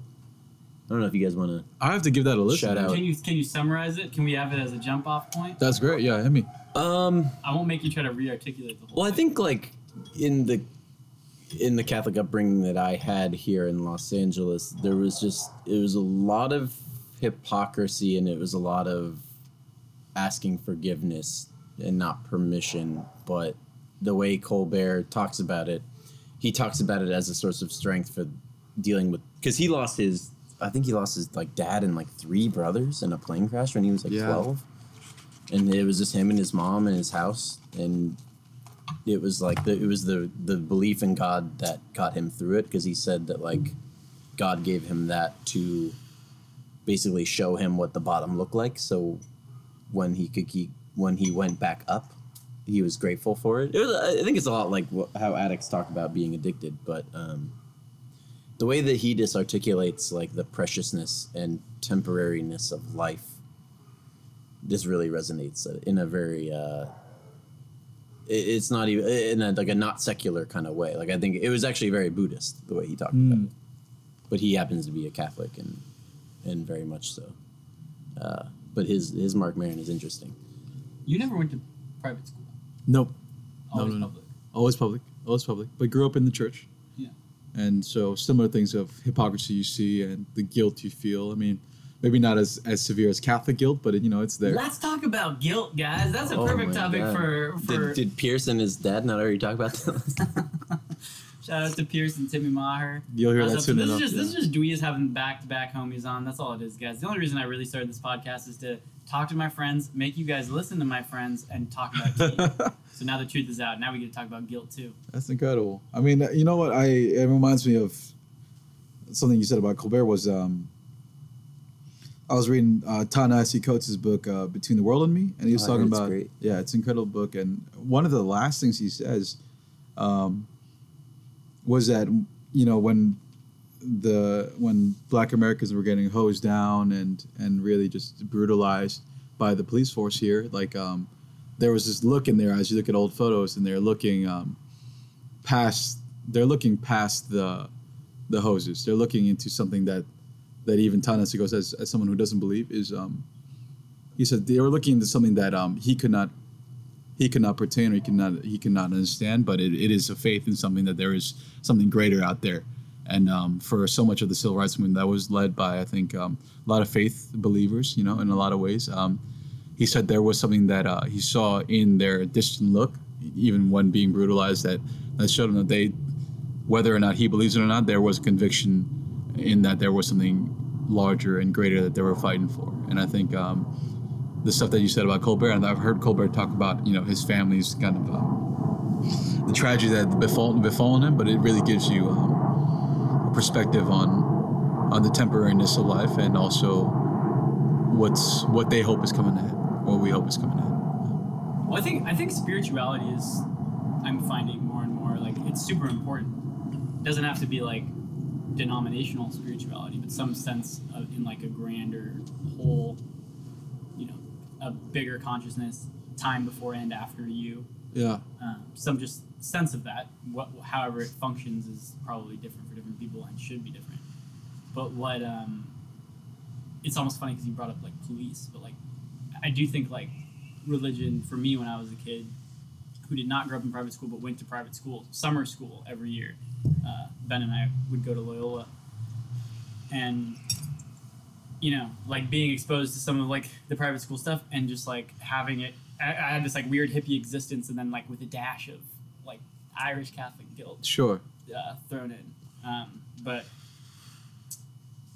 it's like when that, that that spirituality becomes like a policing spirituality or like a like a ledger of right and wrong and like in a world that's like so gray and like trying to make everything like so black and, white and like immediate answers to things that like might be more complex than you know one thing or the other um, that's that's when i think like what really like ramped up guilt and like guilt like coming into the form of like what is like shame which is like I, I guess some would say like guilt at its worst form Sure. like you know shame is like the source of like i don't know the majority of like probably our own inner anguish like for everybody about like whatever it is whether you, you know the job's not good enough or you did something and you don't want to admit it to people and you keep it a secret or whatever but um, i don't know i think like i think all of that was exacerbated by like the catholic exposure when we were kids. So like for us it like comes out in weird ways. And like from i think for me especially it's like yeah you live in this like no rules universe of like hippiedom and then you have like this exposed you know like guilt police like running around your head like telling you what is right Yeah. or wrong. Um, but either way people shouldn't feel ashamed of themselves. Sh- shame is where the shame is shame is shame is the one where you now you're falling off the cliff and like it's not serving anyone shame is where God fell apart for me, for sure. Yeah, because it's like I I heard someone say it's like shame is the only emotion that has no function, that Mhm. won't help anybody. Yeah, It yeah. doesn't help you. It doesn't help like whatever it is you might be ashamed of. It doesn't help like people around you. Even like your enemies like can't really be that much helped about shame just because it's just such like a it's such an all encompassing destructive force. Right, and I think um, as well, this the shame topic is super, super wild because I feel like it is it is the institutions that incorporate the shame part of it that that that fall that fall short of really um, pro- providing an actual. It's it's such a human response to shame somebody, you know, and when you have, I think the good things about a faith and religion is like it does make you think of this kind of. Um, a higher power that it, it, it incorporates your life into uh, to a larger, grander scheme of things. And when shame is involved in it, I think that is a completely human, institutional way of looking at a larger question. You know, it is it is taking the things that a person does and really um, burdening them, burdening them with it. When that, I think, in a lot of in a lot of cases in, in scripture throughout all faiths is is not really present there, right? And it is the human response to trying to understand something that it's not human and something that's that is so otherworldly.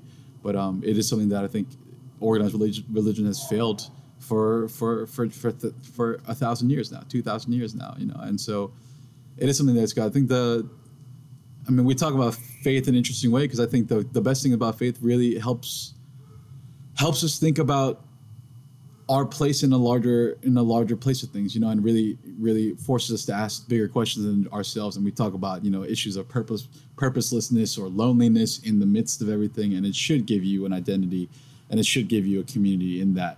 Um, and I think those are the really good things. And it's to bring it back to kind of LAFC world for a bit. I was just like in Rich's office today, and uh, Rich literally has like the top ten things of like religious institution of a religious movement, you know. And so he's thinking along that along that variety of like what are what are the fanatics, you know, that it comes from religious fanaticism, right? Of of of pure faith driven things that have, have gone maybe even too far and trying to incorporate that into you know let's say a secular context. And there's certain a lot of things where people in LAFC universe would say uh, going to an LAFC game in the North End is a spiritual experience in a lot of ways you know? And it makes us consider things of community and and building each other up in a lot Larger of ways. yeah larger than ourselves. Like it, it really is like whether or not you choose to frame it as a faith-based thing or not I think we're we're talking about the larger our our place in a larger larger larger um, plan.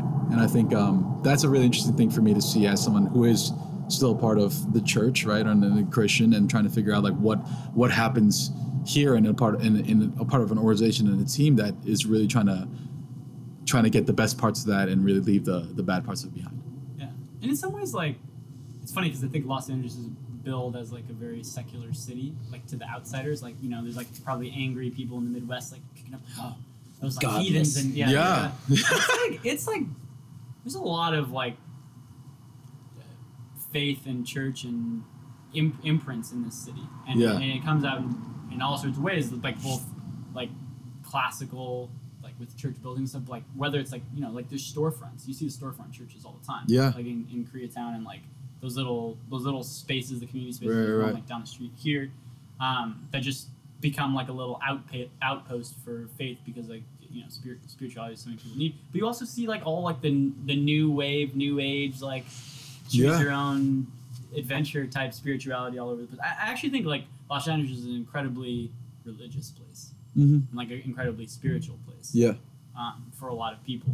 So it's kind of it's it's like another one of those like twisted things about this city that people on the outside especially assume or try to define it for other people, but the people that are inside it's actually like pretty present and obvious. right Well, you, you you think about like the essence of like godliness and and everything that the Catholic Church taught us growing up was, you know, all, all these tenements of what are basically the most human things you can think of. Yeah. Loving your neighbor, clothing neighbor, helping people out, like sure and you look at the separate the division in the country right now and how the the, the middle kind of could say that the the the coast can say the middle is too god crazy and the middle can say that the coast is too godless. Yeah. But when you're when you're facing down these problems head on it's hard to not be a human about it. You go down to skid row and it's hard not to feel like a human and want to help. Absolutely. It's hard. I would imagine that it would be very hard. And be very interesting to take someone from Oklahoma, from Kansas, from Arkansas, all these places, and take them down to Skid Row and be like, "This is the reality of situation in big cities. Is what we're trying to do." Yeah. And like in the same way that we talk about, we go every Sunday. We go and we talk about like, "This is what God did. This is what you can't do." When like really what we're talking about is like, no, this is the most human thing to do. Mm-hmm. So it's like the least godly thing you can do. Mm-hmm. Yeah, yeah, yeah. It's the most human thing you can do is help someone else out. But I do think that LAFC and going to LAFC games and all that does bring to mind for me the better parts of like the religious experience. Um, dude, the Our Father is Jump for LA Football Club. You know what I mean? Like where you start suddenly right? touching some the person next to you, and your arm, you're now like physically. And I always felt like f- for all the people who've been to Catholic Church out there, when you do the Our Father and you hold each other's hands, like I always noticed how afterwards everyone. I think I might have mentioned this with Monty was on, but people are always smiling afterwards. It's Mhm. like you do have this like yeah, that connection. yeah, and as much as people are like germaphobes or whatever, like with their little hand sanitizers and like not want, but like there is like a thing about just like physical contact um, that I think feels good. And even though Slim would probably also complain about what Jump for Life Football Club does to your calves and the workout that happens with your calves, uh, I, I think it's like a, it's it's pretty obvious the comparison between the two, and and I think at least for the most part, just like I'm sure for the most part people get what they want out of going to church. There is that part of it that turns negative when it goes past a certain point, and passion bleeds into some form of like anger, bigotry, whatever you Yeah. want to call it. But Well, it's like you, you you take the most base human emotion, and it quickly leads to like the other basest human emotions, which is like judgment comes pretty quick. Self consciousness comes pretty quick. Mm-hmm. So just as quickly as you are to say let's let's do all these things, you look over your neighbor and say, well, he's not putting in more than I am. Right, right, And that what broke me in in again very in my corner of West Los Angeles Catholicism was how many people were were looking into the other when the when that collection plate was going on how many people looked over and see how much the next guy was putting in yeah. and No, like how much better that was how much better they were Of course, I think that's that is the, the humanness within something that's that's trying not to be so human, right? Or it's trying to trying to be a, a better version of it. It's like the judgmental self is is is so present there, and it's all that. But I think um, it's wild. You mentioned Skid Row before, but I'd be remiss to say like Skid Row exists in a large portion because there's a lot of churches and missions that do work there and who provide supplies there and who are like those are the people I want to hear from. There's there's definitely a, a faith group that's taken over, especially in terms of like right wing Christianity that's speaking for the entire faith and that's very political about it.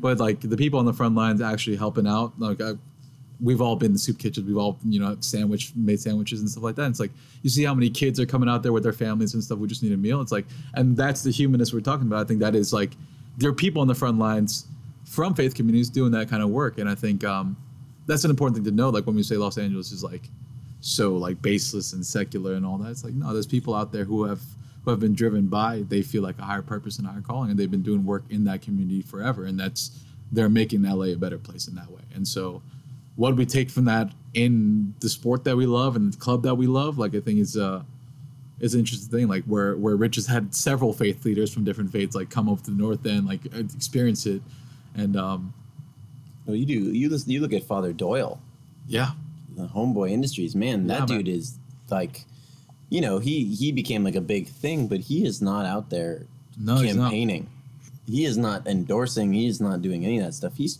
he's too busy trying to change the community yeah, that's right. and that's he right. is and man is he changing the community Right. especially downtown he was a he he was a um, he was a pastor at my high school Oh, is that right? Loyola. That's wild. and he was always around we knew him and he was just like he was like great what are you doing yeah, are you help like how are you helping today that's how that's are you real. helping today? Yeah. That was his first thing. You talk about like first introductions, like what do you do? What are you into? What do you love? How are you helping today? It was always that dude's first response, and that's a pretty interesting. And look at look. at, I mean, look at the fruit of what's what's coming out of that, man. Just Oh, he's changed how many lives? dude, it's incredible, man. I, I, I loved hearing that, and I think it's real. Like he's not doesn't have his own press agent and anything like that. Like No. people are battering the door down to, to like to tell a good story, and what he's giving is like it's work and it's every day, it's daily work, but it's it's making that community better. And I think that's the kind of things that LAFC is obsessed with, and that that we will continue to support. like in the spirit of service, which I think is like one of the better merits of like organized religion as a whole, especially in like you know a country where like social services aren't always like provided to the extent maybe necessary for you know a lot of people slip through the cracks.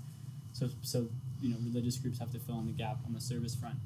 But like service wise, if LAFC being another type of church, you could say like how do you think Josh like LAFC is done on like the service regard in year two versus year one? Are, are things like ramping up?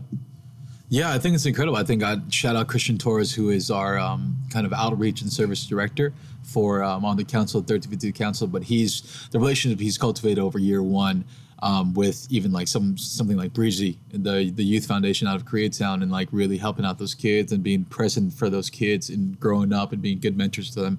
That's there. We have homeless outreach programs here in Los Angeles, and I think it really comes to the point where like everybody in life is so obsessed with Los Angeles. And what happens with when you're obsessed with Los Angeles is you sh- you benefit from you get obsessed with community. exactly with the community stuff. And um, I even remember when um, District Nine when they had uh, there was a there was a big community of um, I think Salvadorian people were supposed to be performing at a certain event that they were very, very well connected to. That the show ended up falling flat, and then um, they just had no place to stay and no supplies and everything like that. So like they called on the LAFC community, especially 1352, to be like, can you guys provide toothbrushes and maybe some somewhere somewhere to, to kind of sleep for these guys? And it's so awesome seeing people with a with just an attitude of service in in, in our regards and like to the point where it's like the least the least friction I've found when I've asked people to kind of help around stuff is around LAFC events. You know, we see this with um, even for K Town for All, which is uh, a kind of a meeting our homeless neighbors in Koreatown.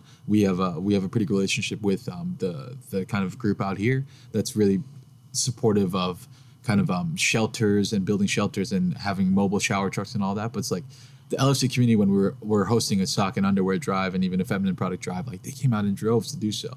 And there's something really beautiful about that. I think there's we share in the best, really the best of times, right? And in terms of seeing this thing that we all love so much together, that it is such a no-brainer for us to really help out in the other, the opposite end when there is, you know, there is severe um, tragedy in some cases that we have to really help out on. So The first time I ever bought tampons was for the TSG uh, drive. hell yeah, man, we're There you we're grateful Pushing for your that. comfort dude. zone. See what I'm saying, guys? Doing things that make you uncomfortable. I'm all about being uncomfortable. I did have to. I will say that like I did feel like I had to load the cart a little bit. Sure, but I also sure, sure. bought socks to also give. Yeah, load the cart with socks, tampons, and a couple Lacroix, and then we're all there, bro. Yeah, yeah. There's some Topo Chico was in there. Hey. a little bit for me, a little bit for them.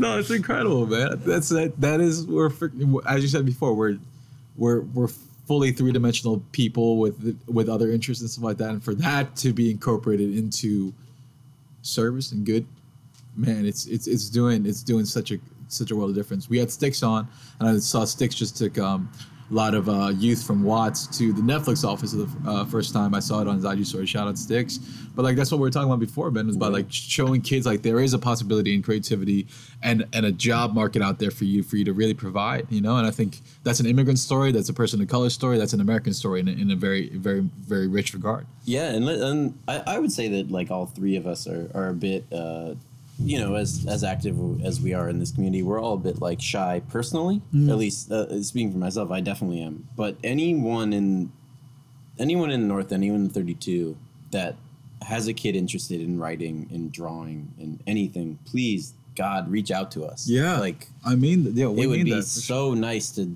to kind of cultivate that thing and i think I, I i've always been like a bit nervous about just like putting it out there but i think it would i think the end goal of this whole lafc experiment for me my involvement in it personally would be let's get like let's get these you these kids that love to draw like let's get them let's get them jobs at nickelodeon men- like, mentorship, That's I- I incredible, man. Some, That's incredible. Some Josh and Slim and I have talked about for sure is just like, I think, you know, getting finding a way even on the podcast front to like, if if there were people interested in these in these avenues and they just didn't know about it, um, yeah, passing it on, passing the info along, showing showing what's possible. I think what we were talking about writing earlier, especially. I don't think there's anyone who's incapable of doing any of these things if they if they want to do them, and I'm open to talk to whoever would want to. And Yeah. the the time right now is is crazy for for that. Just being someone that's pitching. I, I was just at Netflix pitching a show idea. I, I've been to Hulu pitching a show idea. I've been to Amazon pitching a show idea. Like there is this avenue where they go, what else? What else? Yeah, we yeah. want to hear we want to hear from women we want to hear from people of color we Yeah. want to hear from disenfranchised we like we've heard a lot of these stories from a lot of these people that look like me right, right, we right. want to hear other people's stories That's we awesome, want the next korean story i brought up um, spa night or uh, yeah the korean film spa night you ever heard this I haven't watched that, man. Damn, hit me. I brought that up in it as you know something to pitch, and they were like, "Wait, like a, a homosexual coming out story Uh huh. in the Korean culture." Yeah, yeah, yeah. It's It wow. was- never seen before. They were like, "Holy shit!" Yeah, yeah. Like you know that movie. Yeah, yeah. It, it got a big response, and you know, different stories. Like everyone wants a different story. You can't do another like Breaking Bad was already done. Right, Like, We're done with this. Right. Like let's. Who else stories can we tell? You you talked about Euphoria. You talked about Zendaya. yeah, yeah. Like where's that story?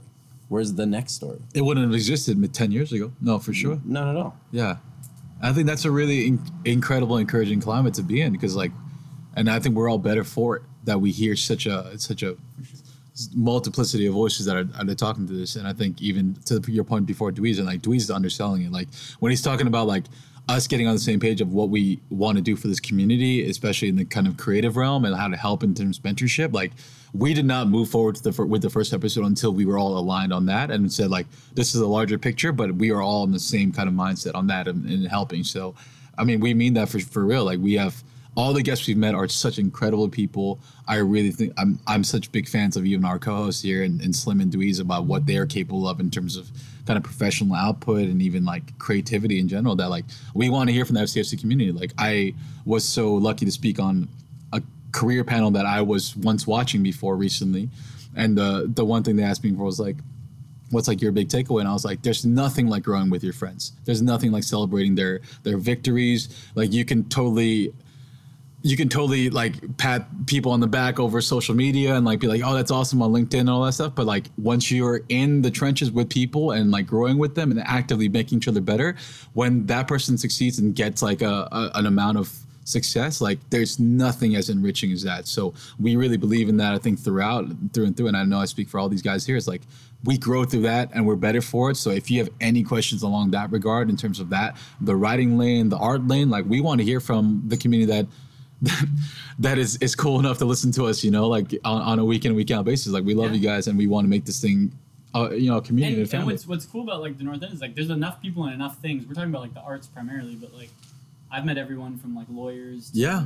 you know people who have their own businesses to car dealers like Yeah, whatever whatever it is that people are interested. I- I just think that like in general like the benefits of like community are are like that sort of like helping each other out in different things and where you're talking about like celebrating friends like if it, if it weren't for like Ben and being able to share like what I was challenged with or whatnot and if I was just doing this in isolation there's no way I could have kept going Yeah. right? like but you know I've been lucky along the way to have to have friends and family that that are pursuing their own things and it makes it more plausible and more doable and all those people out there you guys got voices in us yeah for sure got vo- got listening ears you got someone to talk to My dad brings it up all the time. Uh, he still cracks up when he was like, you know, it's it's really weird to imagine you and your cousin out in China writing a script together. yeah Because when I visited Dweez, we were just like, we were just sat in this what one bed one bedroom apartment in China, and we were like, well, okay, what do we write in a day? Because we didn't have anything to do that day. What do we have to do in We al- China? we had nothing. we also used to just sit at islands and pass back and forth uh, napkins na- those little drink napkins and draw Yeah. like a whole like basically like a comic book uh, panel on there and just add to it and add to it and add to it until the food comes out does island still exists. yeah Island still, oh yeah. okay you mean the burger joint like out here yeah, oh okay. for sure I just haven't been there for a really long time. I thought you were doing some obscure Chinese restaurant. We should get a, uh, like, we no. should get Jimmy to start a restaurant where they like they uh, have like a Wi-Fi bomb where it turns all the phones off, so you gotta draw on the place and the mats and the. yeah, yeah, yeah. You, I would you be to that. That's pretty fire, actually. Beer Belly Jimmy, you hearing that? Just turn it off. Jimmy's the only guy that I know that has a restaurant. That's the only way. Yeah. No, no Yeah. pressure on you, man.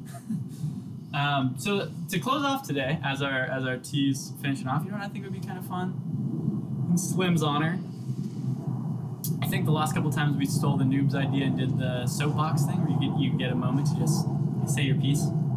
But since we scholars have been saying most of our pieces the whole time, if you want to have a, s- a- our our dickhead moment, everyone gets to have. A, it's I don't know if it's called the dickhead soapbox, but you just in honor of Slim, think of a maybe have a moment here, boys, and think of a think of a something that's been happening recently that you just kind of want to just have your dickhead moment real quick with.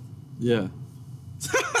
Oh man, This is good. This put me in a different headspace. it did. Yeah, I know, gotta. right? We're, I gotta we're shift ending on that positive, but you know what? I, I'm look, man. We got Jenna Jameson uh, doll bobblehead thing that Doll, that- please no, that- doll, bobblehead. Yes, yeah. bobblehead We don't have a sex doll in here, guys. Thank you. that Mo brought us, and it's in the place where Slim's. We did say bobblehead, right? It's, it's in the place where Slim's uh, head usually is right now, and I'm just looking over in that space, and without without a little dickheadery, I feel like this is all for naught. Mm. Dickhead moment. Dickhead moment. Shit. That's a rapid shifting of gears. I know, I know. I just I just went for it, guys. I was like really positive in the culture and community and building together. No, like, no. I know, I know. No, I like it though. I like I like the I like the switch. You guys, you got some?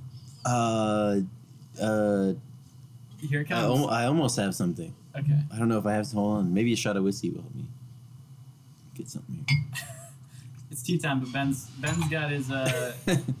his Ohishi whiskey. Dickhead moment. Dickhead moment. Shit. Sh- shit. I don't know. Turn off your goddamn cell phones during a goddamn movie.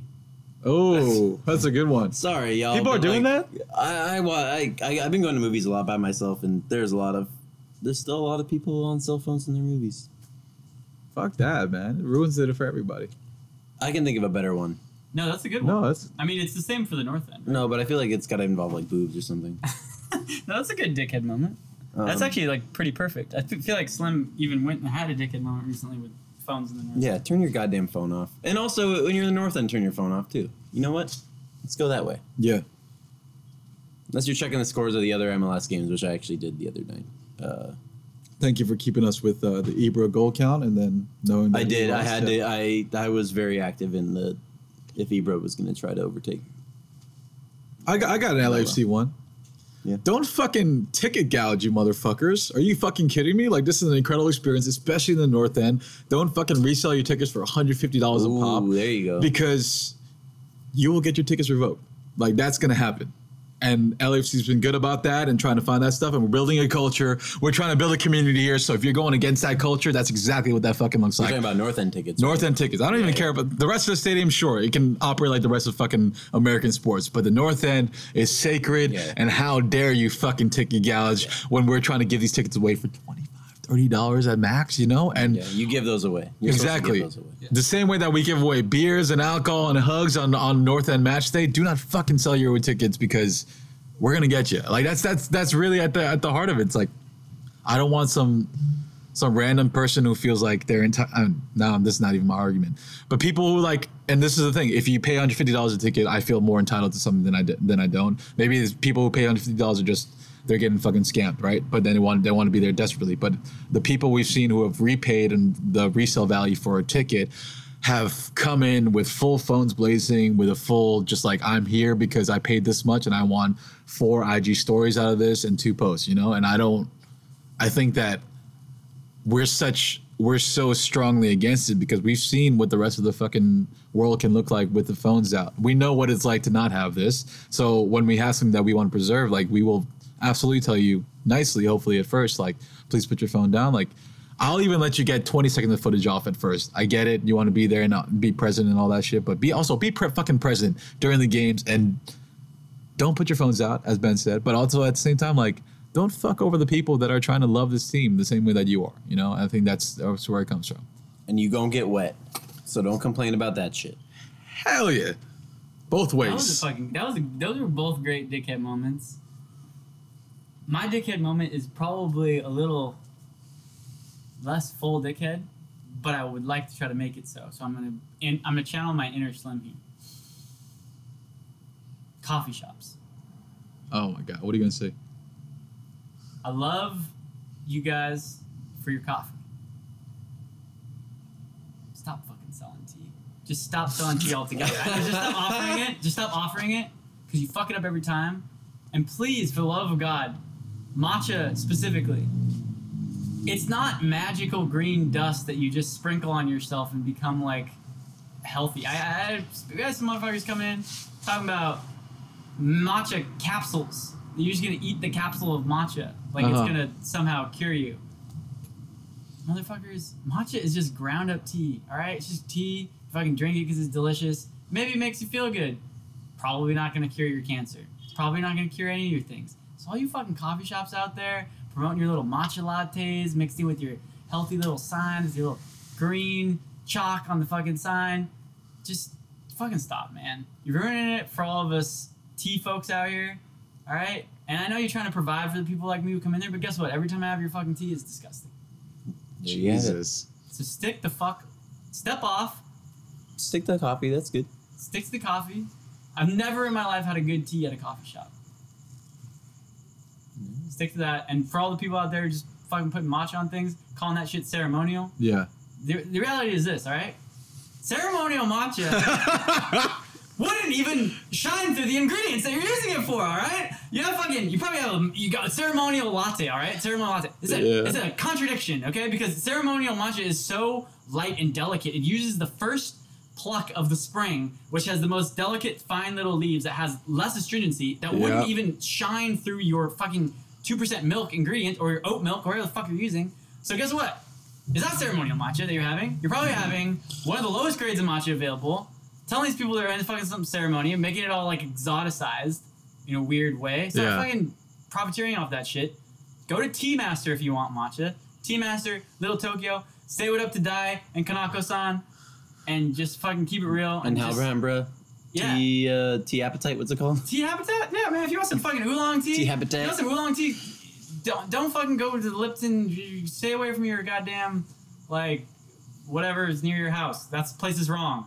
Go to Eman, my girl, at Tea Habitat. She's out there. You can schedule a tasting. Follow her on Instagram, Tea Habitat on Instagram. She's got all kinds of shit. She's got fuck, got these fruits that just start popping up every time you. She's got other stuff on there. You would all be beneficial for looking at that. So on I that didn't, note, I didn't even plug my show. Plug Oh, your yeah, show, that is a bro. show. Watch to- watch Final Space on TBS. It's good. it's a, it's I a- don't know. You like cartoons? It's good. Shut up. Watch that. Watch it. He's got more stuff coming. Shut up and Keep- watch it. Yeah, or say don't. It, say it up don't to Ben. watch He's it. kind of a shy guy, but he's, he's, he's our guy. If you see a white boy with tattoos in the north end, there's only like eight of them. Come say hi. Next to all the It's probably me. Yeah. Oh, yeah, I'll be the one next to all the Koreans. And Okay. Louise. And, And Luis. Louise. When and eat, can. eat your uh, matcha lava cakes. And when Not next time, around, not around Luis. and next time you see Dweez, ask him where his LAFC tattoo is. oh, You what the and ask him. fuck? What And the? on F- that note, yeah, what? this has been another episode of the FCFC Pod. Slim wasn't here tonight because he's on the cruise getting use out of all 15 of those drink tickets every single day, like the guy that we love. Miss you, Slim. Peace, y'all. FCFC. FCFC. FCFC. FCFC. FCFC. FCFC.